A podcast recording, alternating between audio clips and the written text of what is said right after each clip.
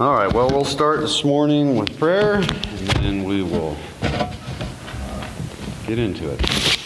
Lord, we thank you so much for your word. We thank you for uh, the book of Romans.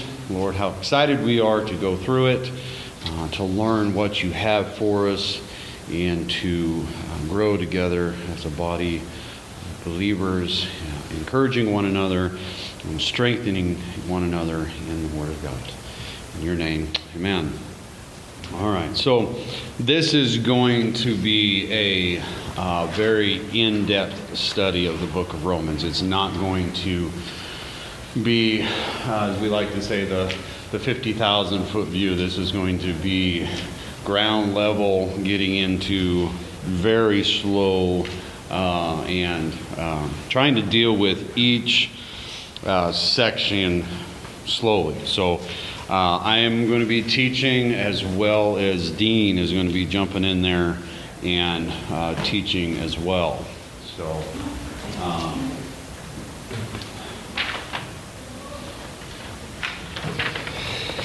today we're doing the introduction to the book of Romans.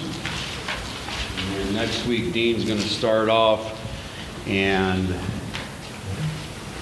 teach verses 1 through 7. Now, what I want to encourage us to do, this is going we're going to be going through a lot of stuff. Now, the book of Romans is often been said is one of the most important books for understanding who God is and how he works in salvation in our lives. Paul goes through in painstakingly detail justification and, and, and sanctification and, and all of what wraps up the book of Romans is about salvation and how it works in our life, how God works in our lives, how uh, what the impact that sin has in our lives, all of that stuff uh, is found here in the book of Romans, uh, and it's very, very detailed. And Paul, um, it's a very, very important book for us today as modern day believers.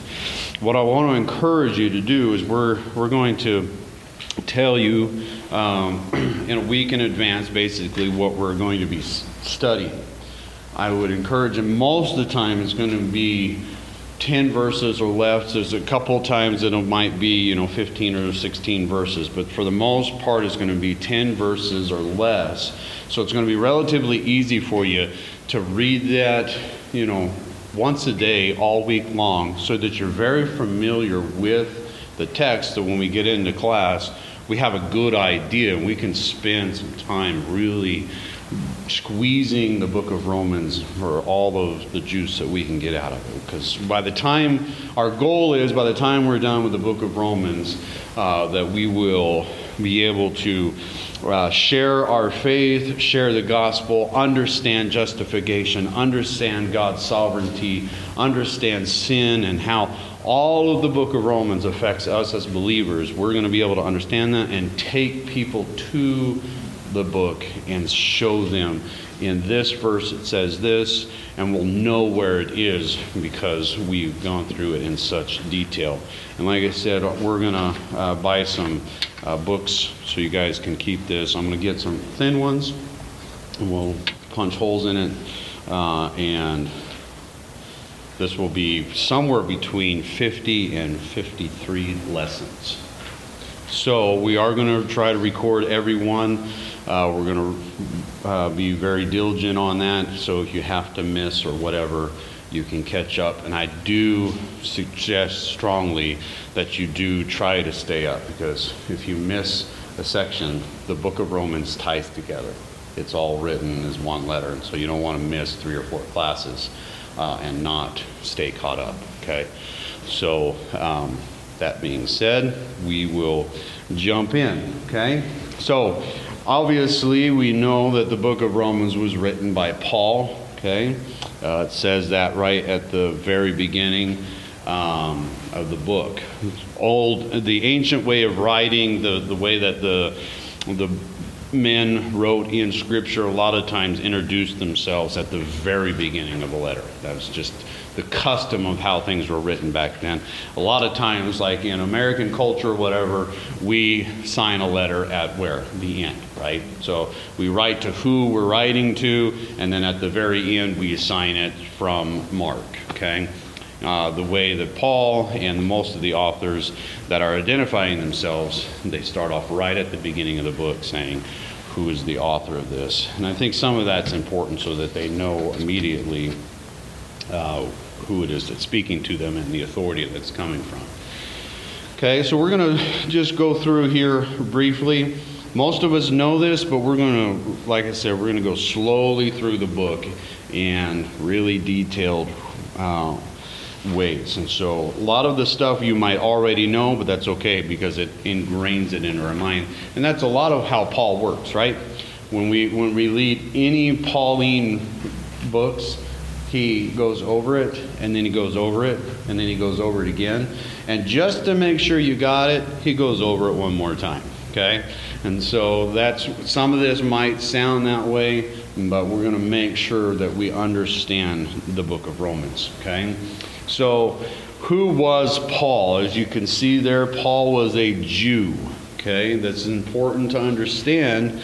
Um, who he was and his background and where he came from. Paul was a Jew, okay, and uh, Acts 22 3, it states that. It states it in several places uh, that he was a Jew. Uh, we'll see that again um, there in Philippians. It, it talks about him being a Hebrew of Hebrews, okay, and then also a Pharisee. And so, uh, what do we know about um, Pharisees? What's, what's our knowledge about Pharisees? Who, who, can, who wants to pipe in there and say what, what you know about Pharisees? What's that? Um, well, that would be, they, I would say um, that they do love God, they don't love Jesus, which is a big deal. If you don't love Jesus, you don't love God. But if you were to, they would they would say they do love God. Uh, they don't follow Jesus. Okay. What else would we know about Pharisees? They were studying the law. Make sure you live by the law, so that they live by the law. Yes. Very, very, very focused on the law Okay, and they were uh, teachers of the law. They were um, uh, very educated. They knew the, the five books of the law very well.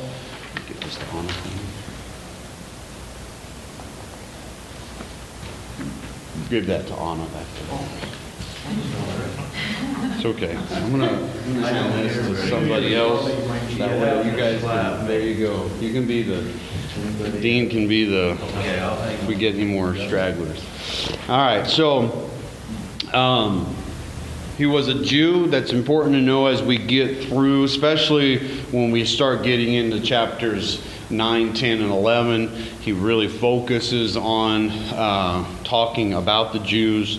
Uh, but when we're, we're going through the book of Acts, which right now we're heavily paying attention to uh, Paul's missionary journeys, and Paul uh, is working with Jews and Gentiles and has turned to the Gentiles. So this book really comes at a good time um, because of when this book was written and Paul's ministry. So we're kind of simultaneously watching Paul's ministry through the book of Acts and then going through a detailed letter from Paul at the same time. Okay? But Paul was a Jew, he was also a Pharisee.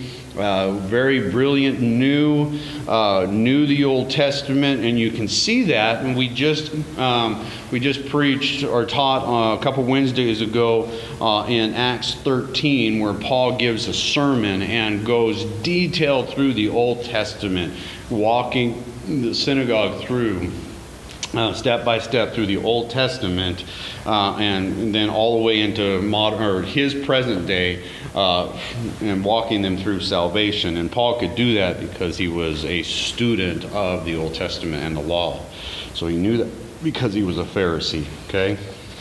he was also a persecutor of Christians. Okay, that's that's something that we can't just ignore, right? That was a part of Paul. He was a Jew, he was also a Pharisee, and in his Pharisee, uh, when he was in that, uh, called a Pharisee and was uh, participating as a Pharisee, uh, in that role, he was a persecutor of Christians. And we we've already gone through that. That was in Acts uh, chapter number 8, 1 through 3 uh, detailed lines out in those in that short little section there of how gruesome his he was going from house to house getting Christians out of their house and imprisoning them and killing them and persecuting them.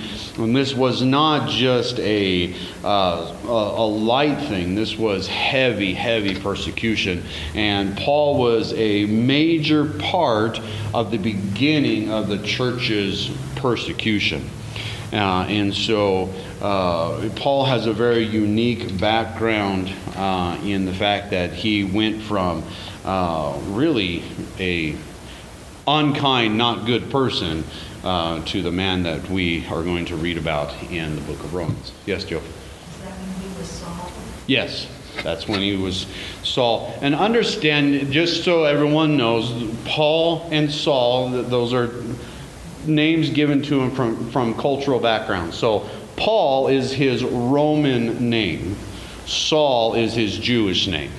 So it's not necessarily that his name changed from one to the other. Okay, you can call him Saul you can call him Paul. The reason why we refer to him as Paul is because his ministry changed from primarily working with Jews to working with the Gentiles, and so he used a Gentile name, which was Paul. So that's why we know him primarily as Paul, because his ministry was primarily to uh, the Gentiles. Okay?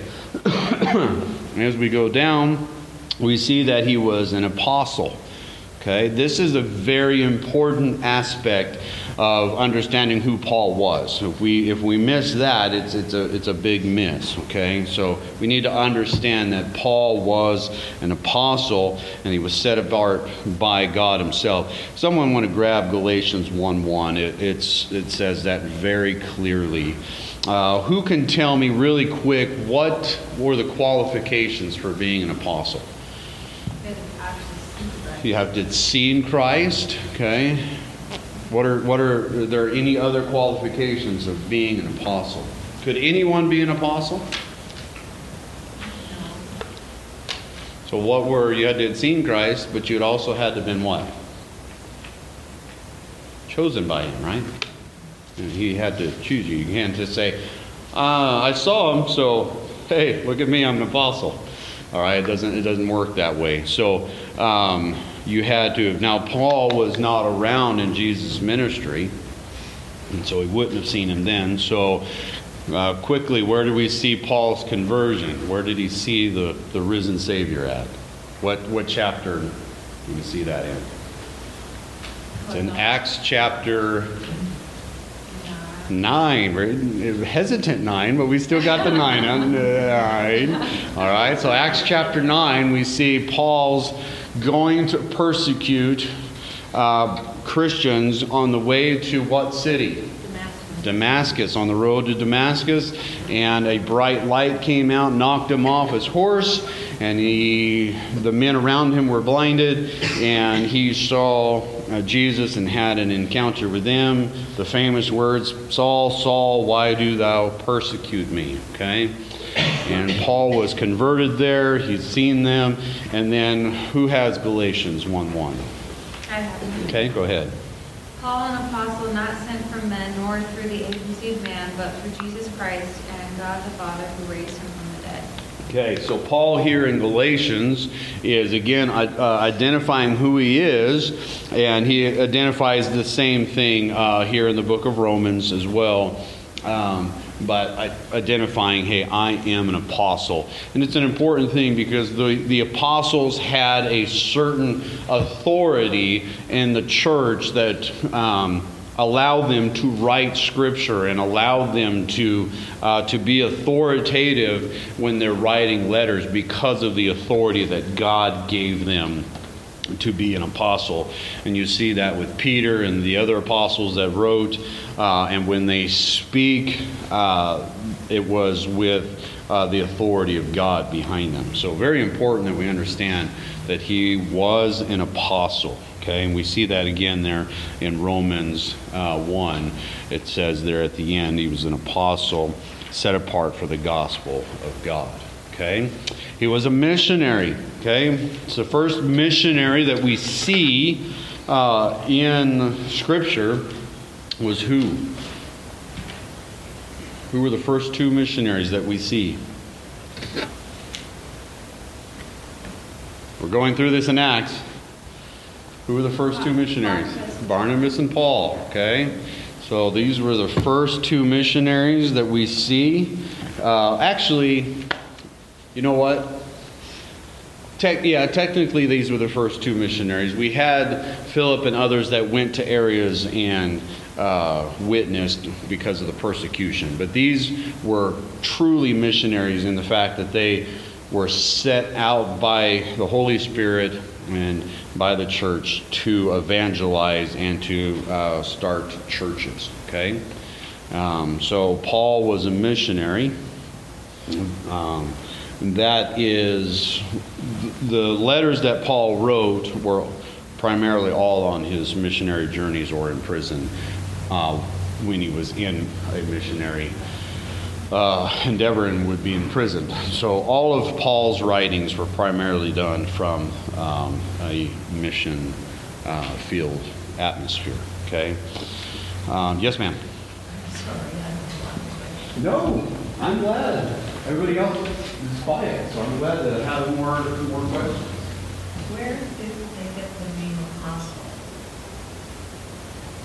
What does that? I mean, I know what it means, but- Where did the name apostle come from? Um, scripture. I don't. I, I, I'm not. I'm unclear on exactly how to answer that. It's just a biblical term. I'll. I'll, I'll get a better answer for you for next week, and I'll tell Dean because he's teaching and he can give it to you. Okay, or Dean can uh, research that as well. But yeah, it's a term just used in Scripture. Uh, the, the apostles were those chosen by God. There was twelve of them, um, and then Judas betrayed, and he was taken away. And then uh, they added an apostle, and then Paul would technically be the thirteenth apostle. And after that, there was no more apostles that we see in Scripture. Okay. So, uh, and the reason for that, again stated, is you had to be called by God and had seen Him, okay, or Jesus. Um, very specific. Uh, the the apostles were there specifically and primarily in the early days of the church to evangelize and share and spread the gospel quickly. And then their students, the apostle students like Timothy and, uh, and Luke and others that were underneath the apostles, and Mark, John Mark, was uh, underneath Paul and underneath Peter. Um, uh, those men uh, took those teachings and then taught, and then the church is where it is today. Um, just from the teachings and the spreading of the Word of God. Okay. Now there's a lot of branches of the church, um, but that's that's how God designed it to go out was through these men, and then their students would teach students and so on. Okay. So, and then at the very end, Paul commonly refers to himself, and it's the first thing he says here, uh, outside of mentioning his name, uh, is that he is a bond slave. Some translations uh, incorrectly call him a bond servant. Okay? Uh, Paul clearly is saying a bond slave, uh, and this is a complete slave. There, he has no freedom. He is completely uh, enslaved to the owner. Okay, in, in that context, and that is what Paul is trying to get across here. It's not merely just a servant; he is a slave of Jesus Christ. And if you're going to be a slave of someone, a slave of Jesus Christ would be the place to be, right? All right. Being a slave from a man uh, would not be the best thing. Being a slave of Jesus Christ is no better place to be. Okay? So, any thoughts or questions on who Paul was? Or maybe something that you think, well, maybe you left this out of Paul, something you remember about Paul. Did we leave anything out there? Did that cover pretty much uh, all of the things that were said about Paul? The bond slave part, um, wasn't it with, uh, that term bond, meaning that the person was, asking the, the slave owner, um, to continue To be a permanent. allowing them to be a slave, but they wanted to work for them the rest of their life. Right. And they, they permanently marked them for that, and they submitted fully to them as co- complete slave, but. um, they- Yeah, so this would have been a slave uh, in, in the culture, this would have been a slave that would have been allowed to be freed. You're allowed to be freed um, for various different reasons, and they would say, I want to stay with you as your slave. I want to serve as master. save this master for the duration of my life. And so, and it, it, there come a very painful consequence to saying that. Uh, as a slave at that day, you would put your ear lobe to the doorpost of their house and they would drive a nail through it. And that would signify, and then they would put an earring in there, that you were a bond slave. So, when you, you didn't make this decision lightly.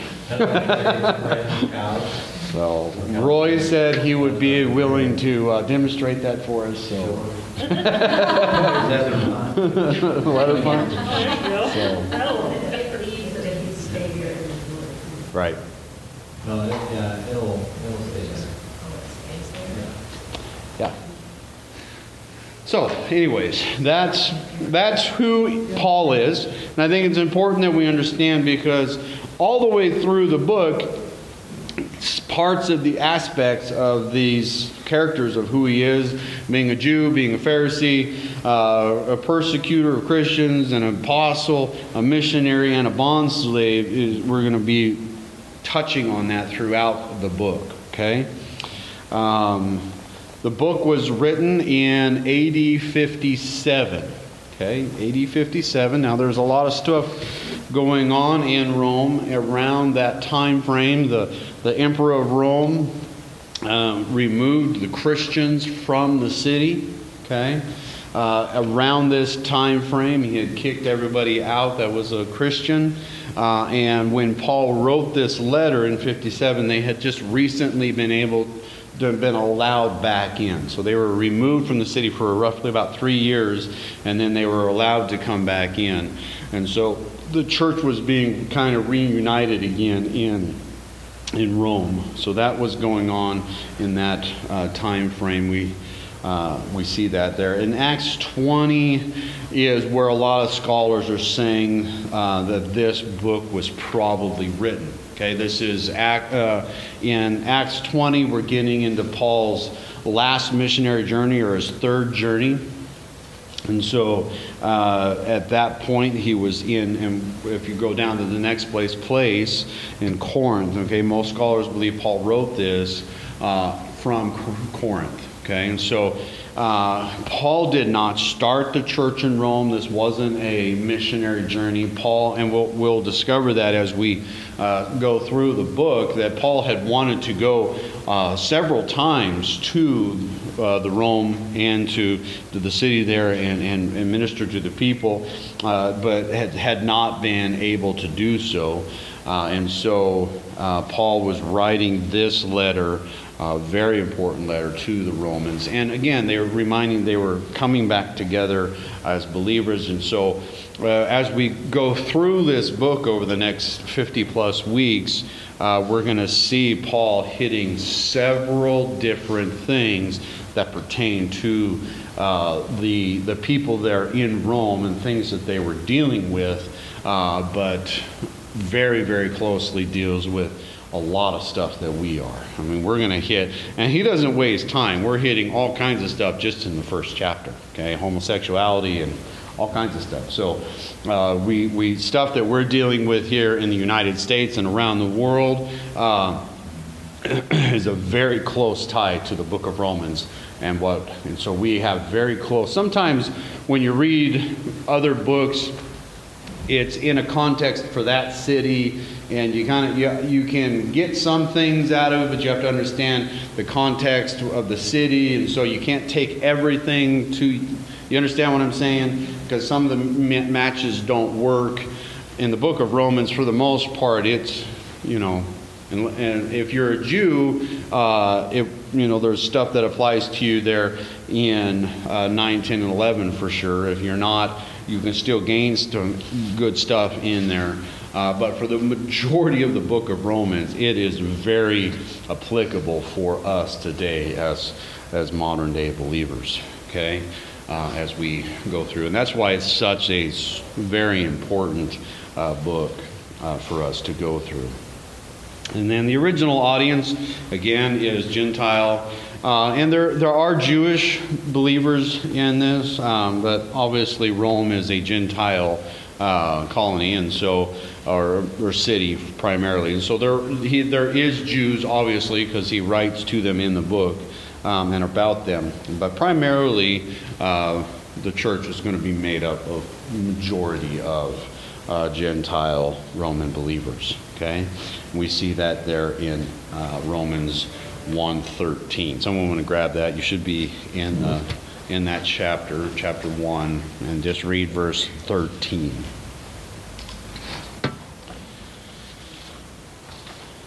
Do not want you to be unaware, brethren, that I often have planned to come to you and have been prevented so far, so that I may obtain some fruit among you also, even as among the rest of the Gentiles. Okay, so that talks about him wanting to come, and then uh, as I have uh, the rest of the Gentiles. So just understanding that he's writing to the Gentiles there as he's written to other Gentiles, and that he has a strong desire to come there. Some of the reasons, uh, there's been three different uh, thoughts on why Paul wanted to go to Rome and why he wrote to them. One was he wanted to make Rome a base uh, for his next missionary journey to, to continue his travels, and so he wanted to make Rome a, a base there. Um, uh, that's probably one of the strongest arguments for why he was wanting to be there. Some say that he was writing it uh, just to be an encouragement to the church. Well, that could be said too. Um, but I think that Paul was hoping to get there so that he could use it as a base to, to continue his, his missionary journey. Does anybody have an idea, like, how many, decided this church? It doesn't really say. I mean, Um, any guesses that, I'm going to say that most of the churches of that day were compiled of, um, because the church was still being persecuted, so it was a lot of home churches. And so there were some areas where there were churches that had possibly had a building or they would meet outside in, in a larger sense. A lot of these places had um, small congregations throughout so he write this and then they just pass. it? circulated through. So, um, yeah, it doesn't really, it just says to the believers there, um, we call them the church because we are, right? We're all the I'm church. just curious at that point, how large did it grow? I believe it was getting, getting pretty big. I mean, the people in charge of Rome were going to kick out um, the, the, uh, the Jews and get rid of them. And and they were causing a lot of ruckus because the Jews and the Christians were starting to bump heads. Um, And it was, it was getting to be kind of an ugly sight. So it was growing. Yeah, but there's not like a, not like in Acts where it says 3,000 were added. Yeah. Yeah, there's not, there's not a specific number, but it was a, definitely a, a growing I was just growing uh, church there, um, notably. growing, so that Paul would want to make sure he was there. Um, and the most detailed, longest letter written by Paul, right? So, um, Corinthians, those two letters were, were lengthy, but Romans has 16 chapters. So it's very, very detailed, um, given to, to the, to the people there of Rome. Um, and so, anyways, that's kind of the background of the book of Rome, uh, the book of Romans, where, um, when it was written. So in roughly 57. Some of this stuff that I'm giving you guys, it is helpful uh, if you want to dig in, and we're to, Dean and I are to try as much as we can to give you outside information as far as what's going on around, because I think that's important to understand what's going on, the persecution around what's going on in the time frame of Rome. My wife right now is uh, taking some college classes, and uh, she went through a lot of um, stuff in like Greek culture and so on. And a lot of times, what we do is we, when we study the Bible, we like it's almost like the Bible was written, and only what happened in the Bible is what happened. But Alexander the Great, all of these things that you read in the history book is all during the same time frame, and it gives you a good understanding of why this would happen in Scripture or what's going on. And I tried to bring it out in, even in Acts, you know, why some of the cities are named what they are. It's after other kings that you don't see or leaders that you don't see in Scripture, you see in other places in history. And it just fills in some of the areas because the Bible's not written to be a full history book of what went on in that time frame. It has a specific story and a specific reason of what is written. And so I think as Bible students, it's very helpful for us to understand the culture and the under what's going around, you know, going on during that time of Nero and and all of the the persecution that was going on um, all, all over um, that area. Uh, and a lot of it's not written in Scripture, but you can see uh, in, in other historical references of what's going on. So I would encourage us as Bible students uh, to not um, to dig into the Word of God and then say, hmm, I wonder what's going on at this time, and do some research. And if you need help with that, uh, feel free to, to ask for that. Okay? So Romans kind of breaks out in, in sections. Now, all of them kind of flow together, but they each have a kind of a section. Now, I did put a little thing up at the top of your second page there just to remind you that this is a letter and the chapters weren't in there. Okay? And I felt like I needed to do that because if you look at the second deal there in chapters 5, uh, 4 and 5, we see this, and then the reference for that, I give you Romans 3. Okay? well, it's because the the kind of the thought starts in Romans 3:28 and then gets really kind of played out there um, in the rest of the book or the rest of those two chapters. And so, understand that this was written as a one flowing long letter, um, but helpfully men have broke it down into chapters and so on. So it kind of gives us that. So in chapters one through three, we uh, we see God's righteousness, or and our, we see our effect of sin and, and how God views that and how we cannot have any righteousness because of our sin. And he really goes through uh, in detail, talks about our sin and God's righteousness and how those two are not compatible and uh, that we have fallen from God. And so, uh, someone want to grab Romans 3:23, a very um, notable verse that most of us will probably already know. But Romans 3:23 says, "For all have sinned and fall short of the glory of God." This statement is true throughout history, and it's always going to be true that all humanity are sinners, all fall short of the glory of God. Okay? This is a very important thing for us to understand as we begin to, to dive into the book of Romans is understanding who we are. Such a vital part of understanding really the entirety of Scripture, understanding who we are in, in front of a holy God. We fall short.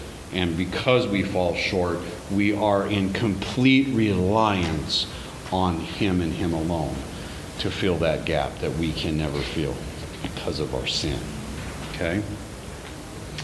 In chapters 4 and 5, we see uh, we receive righteousness when God justifies us by faith. Okay? In chapter 3, 28, it talks about that. Okay?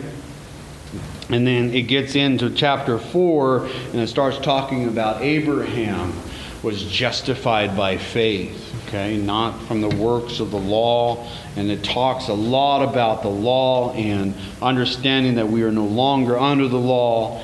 And there's a lot of understanding that it's all by faith, not by law. And Paul really breaks that out so that we can understand that justified that we are justified and righteous because of faith not because of the works of the law.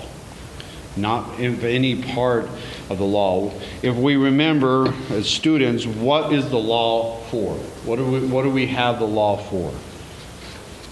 Do we know? Yeah to show us that we are all sinners and that we could never keep the law, and that the law points us to our sinfulness. And so, is the law super important? Absolutely. Can you be saved by keeping the law? No. Technically, yes. Okay? Technically, yes. You could be saved by keeping the law. The problem is you can't keep the law, and so you can't be saved. And maybe let's say, well, as an adult, I could try really hard. Well, let's say that that's possible, but how many sins do you have to commit to be considered a sinner and fall away from the glory of God? How many sins? One. Takes one, okay? How many sins has Emmy committed already? Yeah, she probably desired to. Yeah, there, there's anger, there's frustration. Today, yes, okay? Just today, she's committed enough. All right, so if Emmy at, how old is Emmy now? One? Yeah. She's one. So if Emmy at already at age one has committed enough sins to be justified as a sinner, there's no way she's going to grow up to be able to keep the law and therefore be justified to go to heaven. It is impossible to keep the entirety of the law. But even if we want to say, well, God doesn't count it until you're, you know, 10 years old. Well, that's great, but you still can't keep the entirety of the laws because we are fallen. We are fallen. And we cannot keep the law perfectly. And so it does point us to our fallen nature and it points us to a need for a Savior. Okay, Christ is the only one that was ever able to keep the law perfectly because he had no sin. Okay, is that, is that, so that, and the, the hard part when we line this out is some of these are really exciting, but it's going to take us several months to get there. Okay? but I just wanted to kind of break this out for us this morning so that we knew this is kind of what's, and this is very general. There's a lot going on in 1 through 3 and 4 through 5. But in chapters 6 through 8, we see God's righteousness uh, transforms us from rebels to followers. Okay? we see the sanctification process happening in those chapters and how that works out. And Paul really he, he talks about how we were rebels and we are being transformed into followers in that sanctifying process. If someone wants to grab Romans 6, so I'm grab Romans 6, 5 through 8, talks about this. I got it. Okay. For if we have been united with him in a death like this, we shall certainly be united with him in a resurrection. We know that our old self was crucified with him in order that the body of sin might be brought to nothing, so that we would no longer be enslaved to sin. Amen. Oh. For one who has died has been set free from sin. Now, if we have died with Christ, we believe that we will also live with him. Okay, so we're not going to dive into that. We're going to wait till we get to chapter to that area. But again, it, you can see how Paul breaks it out and, s- and talks about that we've died with Christ and our sin has gone away with. That doesn't mean we're no longer sinners. That just means our sins are covered under His blood and covered, and that we are no longer considered uh, to be rebels and uh, falling from God, but followers of Him. Okay? And that sanctifying process of the Holy Spirit, uh, Paul really goes into that in those chapters. And then chapters 9 through 11 talks about his absolute sovereignty. And there's a lot of debate in Christian circles about what this is talking about. Uh, and we're not going to get in that today. We're going to wait for several, several months. but once we get into this, uh, it, has a lot to talk about the Jews in this, but a, a lot of God's sovereign choice in salvation and his sovereign choice for everything. Not only in just salvation, but God's sovereign choice on every aspect of life and, and who succeeds and who fails. And, and God is the author and, and the, the complete sovereign creator over everything. And so uh, we bow the knee to him, and Paul goes through that in detail. Uh, but it, in this, it talks a, a lot about uh, the place of the Jews and, and where they're going to be uh, in their status and so on. Okay, and so that's that's what's going on in chapters nine through eleven. A lot. It's a very it talks primarily about his sovereignty uh, and humanity. Okay, and then we get to the end, twelve through sixteen, and renewing our mind. Okay, this uh, very very. Um, some of these verses we need to put to memory. Uh, Romans 12, 1 and 2 uh, is a very, very important um, two verses for us to, uh, to put to memory. Uh, and it just talks about his righteousness and how it transforms us. Okay, and uh, and in verse in chapter 16, it's kind of his conclusion, and he closes it out. But very detailed talks about how his righteousness is a transforming agent in our life and, and renews our mind. In verses in chapter 12, it says, Therefore I urge you, brethren, by the mercies of God, to present your bodies a living and holy sacrifice, acceptable to God, which is your spiritual service of worship. And do not be conformed to the world, but be transformed by the renewing of your mind, so that you may prove what the will of God is, that which is good and acceptable and perfect. Okay?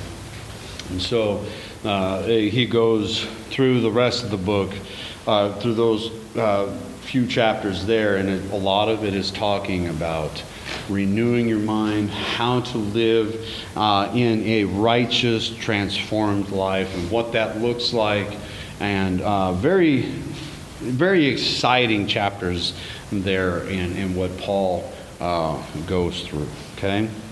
So that is the, the overview, uh, kind of big idea of what Romans covers. Now, this was like a 300,000 foot view of what we'll be going over. Okay? With inside of each one of these, there is so much that we're going to be talking about and covering in detail different sins and how things work out. So, uh, I hope that this kind of gives you uh, some excitement and you're ready to just dive into the book of Romans starting uh, next week. Okay, we're going to take very as few breaks as we can. There will be a few here and there, for whatever reasons, but we're going to try to plow through this as, as much as we can, as quick as, uh, or as on schedule as we can, so that we can uh, just fall more in love with uh, our Bible and the book of Romans. And again, our goal is that this will be something that you can reference uh, to back to. Uh, we're going to, Dean and I are going to work together to try to keep our lessons plans uh, as similar as possible, and so that it kind of stays uh, uh, flowing. Um, and please read the sections and come with questions. Okay. This is a time to ask questions. Uh, and I want to tell you right now, sometimes you're going to get like, what does the, what is, where do we get Pharisee from? Uh, I'll have to research that one. Okay. We're not going to, we're not a wealth of knowledge up here. Okay. We're going to do the best we can to study and to, to bring to you what these are meaning. And if you do have a question that we can't answer, we both vow that we will attempt to get you that answer, okay? Don't try to come and stump us, but if you can, that's fine. and, and that's good, okay? Keeps us on our toes. But uh, again, I hope you're excited. Please read Romans 1 through 7. It's an introduction, um, and then it, really the introduction goes through uh, chapter, verse 17, but we're going to go through 7, and then 8 through 17 will be the next one. Okay? So read that. Um, each section has something in it that we can gain from and, and understand and learn from. Okay? So, any thoughts or questions about this book? How many of you read through the book of Romans completely more than once? Okay? And I, I do want to reiterate, this, this was written and meant to be read out loud as a complete, a complete letter. Um, and we'll, we'll reference that again and again and again, but as we dive in deep and look at it verse by verse and pick it apart, we gotta remember the whole, the whole content of Yep. it. And, and it's important to remember that, but it's also important to understand what it means verse by verse. So we'll, we'll do our best, um, to, to go through that slowly, but also remind everyone to, if you get the chance, read through it, try to read through it once in a while, the whole thing, start to finish. I bet, I bet Mike does it once a month. And it, yeah, it, it's about an hour long read if you, if you speed read, at least for me. Um, but it- it'd be good to do that so you get the whole context, just kind of in general, maybe once or twice or three times as we go through this. Um, It, it would be helpful to do that. And Romans is a very controversial book too. Um, I know some churches are afraid to teach on Romans. And uh, we're definitely not going to be afraid to teach on anything in this church, but uh, there could be lots of questions that come up. So don't be afraid to ask. And again, we'll do our best to, to answer them and get you correct biblical answers. Yep, context is king. So making sure that we look at it all in context. And, um, yeah, like I said, there are some areas that brothers and sisters in Christ that we would call brothers and sisters in Christ have stark uh, disagreements with inside this book. And, and that's okay. Um, we are convinced uh, of the way that we are going to teach it. Uh, they're convinced in the way they are. Um, and, and we're going to do our best to bring out the differences. And I think it is important uh, when we get to those areas that there is controversy that we tell you what the controversy is, and then we are going to endeavor to back up why we believe what we believe. So we're not going to just say, this is what it says, and that's what you need to believe. We're going to tell you the controversy of this section of believers believe that this is saying this.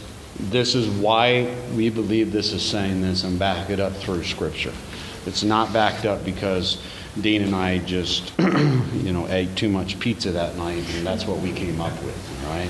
We're going to back up what we're saying through Scripture and why we believe that uh, the way we're teaching it is what's most accurate to Scripture, okay? But hopefully that gives you a good appetite and good desire to want to be here and to really stay tuned into this book. Uh, you can get lost if you if you're not consistently in it. Okay, and like I said, we're going to endeavor to. Hopefully, this works out well.